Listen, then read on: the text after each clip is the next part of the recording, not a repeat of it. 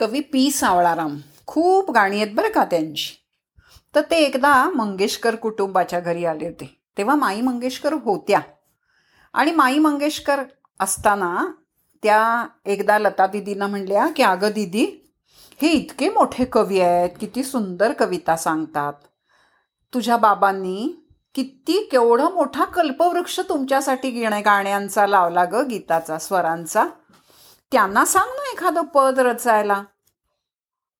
तेव्हा लता दिदी म्हणल्या अगं ते काही मागणीप्रमाणे कविता करणारे नाहीत आई माई.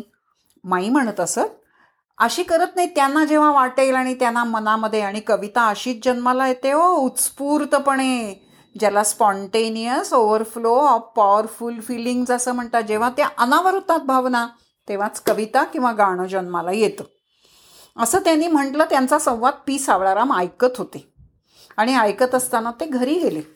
आणि घरी गेल्यावर माईंचे जे हे शब्द होते तो कवी आहेत ते. कवी होते कल्पवृक्ष कन्येसाठी हे शब्द कवीच्या मनात काय होईल काही सांगता येत नाही.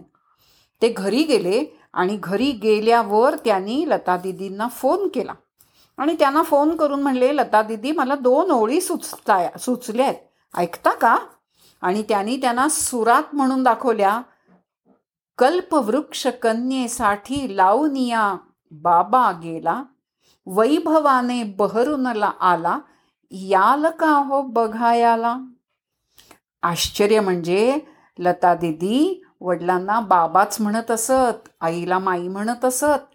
आणि हे जेव्हा त्यांनी म्हटलं आणि सुरात म्हटलं कल्पवृक्ष कन्येसाठी लावनिया बाबा गेला वैभवाने बहरून आला याल का हो बघा याला याल का हो बघा याल. सुरासगट ऐकल्यावर लता दिदींचे डोळे गळायला लागले.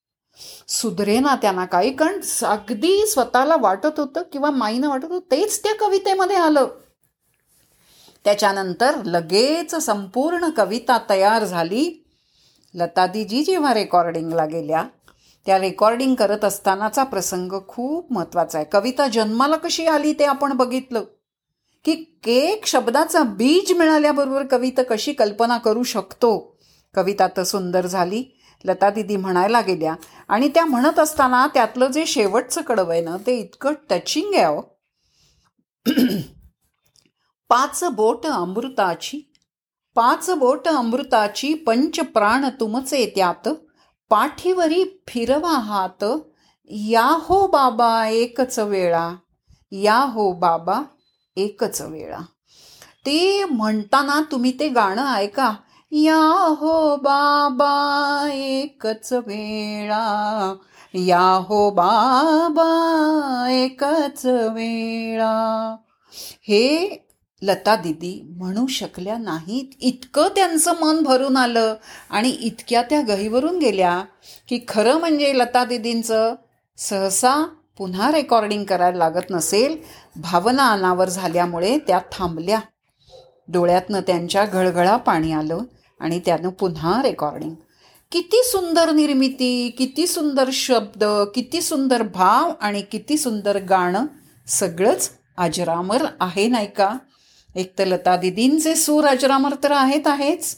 पण पी सावळारामांसारख्या कवितेचं अशी क कितीतरी गाणी कितीतरी कविता अशा आहेत की ज्यांच्या पाठीमागे एक अजोड कथा आहे आणि ती कथो अजोड कथा आपल्याला सुरांच्या माध्यमातून आपल्या हृदयापर्यंत पोचते.